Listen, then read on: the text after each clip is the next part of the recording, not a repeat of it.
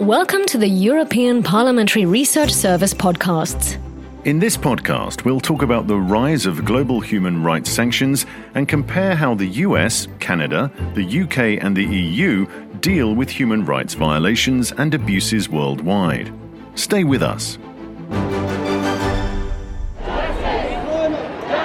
Little could Russian whistleblower Sergei Magnitsky imagine that his death, while in detention in a Russian prison, would trigger such international outrage and inspire a whole new approach to counter human rights abuses around the world, from geographical to thematic sanctions. Adopted by the US in 2016, the Global Magnitsky Act was the first of a new generation of human rights sanctions programs, which, in contrast to traditional sanctions targeted at individual countries, can be flexibly applied to perpetrators from all over the world, regardless of where they come from. Thematic sanctions have several advantages over geographical ones. They are more flexible and easy to adopt, and as the US experience shows, they put less of a strain on bilateral relations with countries that are also important economic partners, such as China. They also allow to fight transnational crime more effectively, as in the case of terrorism, drug trafficking, or cybercrime. And because they don't target a specific country, but individuals from different countries involved in the same crime, they can circumvent vetoes from UN Security Council members such as Russia and China, who traditionally block any proposal to sanction human rights violations. Allowing Western countries and other democratic powers to press ahead when UN measures are not possible. So, following the example of the US, many other countries have adopted similar laws, in some cases also named after Sergei Magnitsky.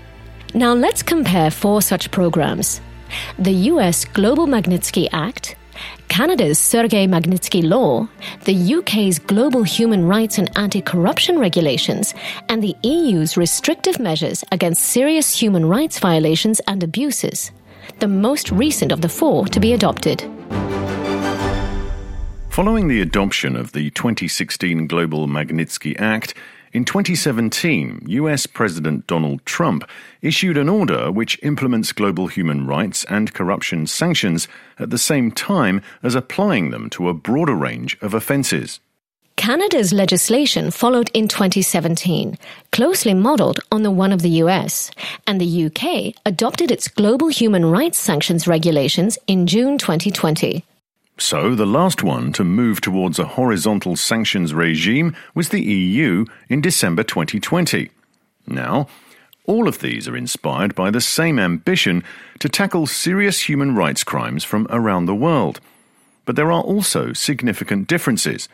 For example, in terms of the threshold for human rights offences, the inclusion or not of corruption related offences, and the role played by parliaments and civil society. In terms of their scope, they all use similar wording to be able to sanction gross violations of human rights, such as torture, extrajudicial killings, or slavery. But the EU divides human rights abuses in two categories. Let's listen to Martin Russell from the European Parliamentary Research Service. There are those abuses which are serious enough to warrant sanctions, even if not repeated, such as torture, and then there are those which are only sanctioned if they become systematic, such as restrictions on civil liberties. Now, while the scope of the first category is similar to that of US, Canadian, and British sanctions, the second category includes a much broader range of offences that are not explicitly mentioned by the other three Magnitsky laws. However, unlike the other three schemes, the EU's global human rights sanctions regime does not include corruption, an offence punishable by restrictive measures, although arguably cases like that of Sergei Magnitsky could be tackled under other headings, such as torture. Something the European Parliament has urged to change. Here's Katalin Cseh, the European Parliament's rapporteur on this file. The European Parliament made it clear multiple times corruption needs to be included as a punishable offense in our sanctions framework. All major democracies sanction corruption the US, Canada, recently the UK, and we are the only one missing. And this is not just a minor policy detail. The EU is risking to become a safe haven for dirty money. And we need to change that. The US, Canada, UK, and EU laws also differ in their definitions of victims and perpetrators. Here's Martin Russell from the EPRS. The original US Magnitsky Law was inspired by Sergei Magnitsky and designed to penalize corrupt officials involved in his and similar cases. It therefore targets government officials, while victims are defined as whistleblowers or human rights defenders. Canadian legislation follows a similar approach. However, as there are many human rights abuses that do not fit these definitions, EU and UK sanctions are less restrictive, allowing them to be applied to a wider variety of cases. All four sanctions regimes condemn those responsible or complicit in human rights violations, but the US executive order lowers the degree of punishable involvement to include also leaders and officials of organizations involved in abuses, even if they're not directly responsible for them. And UK sanctions are similarly inclusive. But when it comes to standards for evidence and transparency, Magnitsky laws are rather vague. And although the US, the UK, and the EU are legally obliged to state their reasons, such statements remain rather general. There are also differences as concerns the role of national parliaments in deciding and monitoring sanctions. In the US, for example, they can be initiated by both presidents and Congress, especially if the White House hesitates to act. In the UK and Canada, even members of parliament can propose global sanctions, although this is more in theory than in practice. As for the EU, sanctions can only be initiated by member states or the High Representative for Foreign and Security Policy. But parliaments have been a strong force behind Magnitsky's sanctions. Yes, they have, especially the European Parliament, who had been repeatedly demanding Magnitsky sanctions, and the Dutch National Parliament, which in 2018 forced the Dutch government to raise the issue in the Council, setting in motion an unstoppable process. The European Parliament was on the forefront of the fight for an EU level Magnitsky sanctions law. We are the directly elected voice of EU citizens, and we are standing up for values and principles in our EU foreign policy. We want to see the same value based approach from the European Council too. Now, how have these global sanctions schemes worked in practice? Stay with us. Well, the US Global Magnitsky is by far the most active of the four programs, targeting over 300 individuals and entities from 40 countries, including some European ones, over corruption charges.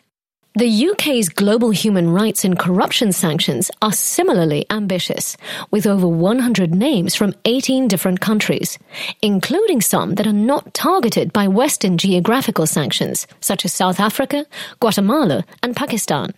And despite its initial impetus, Canada's list is now somewhat dormant, with targets from just five countries and no names added since 2018. So, what about the EU? Well, considering it only came into force in December 2020, it may be just a bit too early to draw conclusions.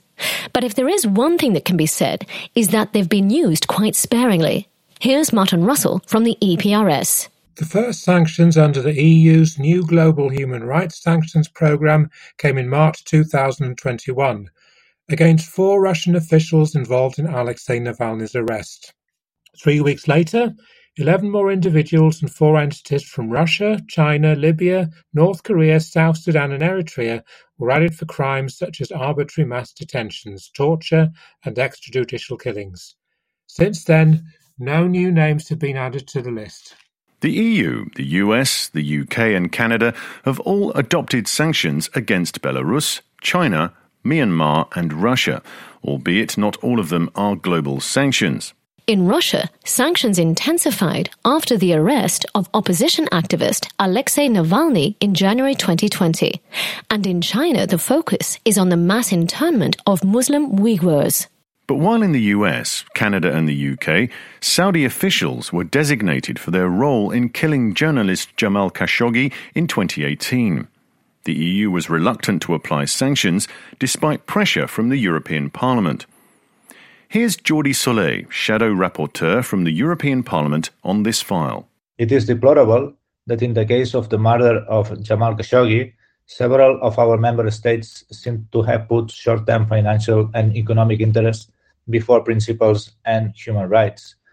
Also, Council has yet to act on Parliament's call for sanctions against a number of other repressive leaders in a number of countries, including the Emirates and Egypt.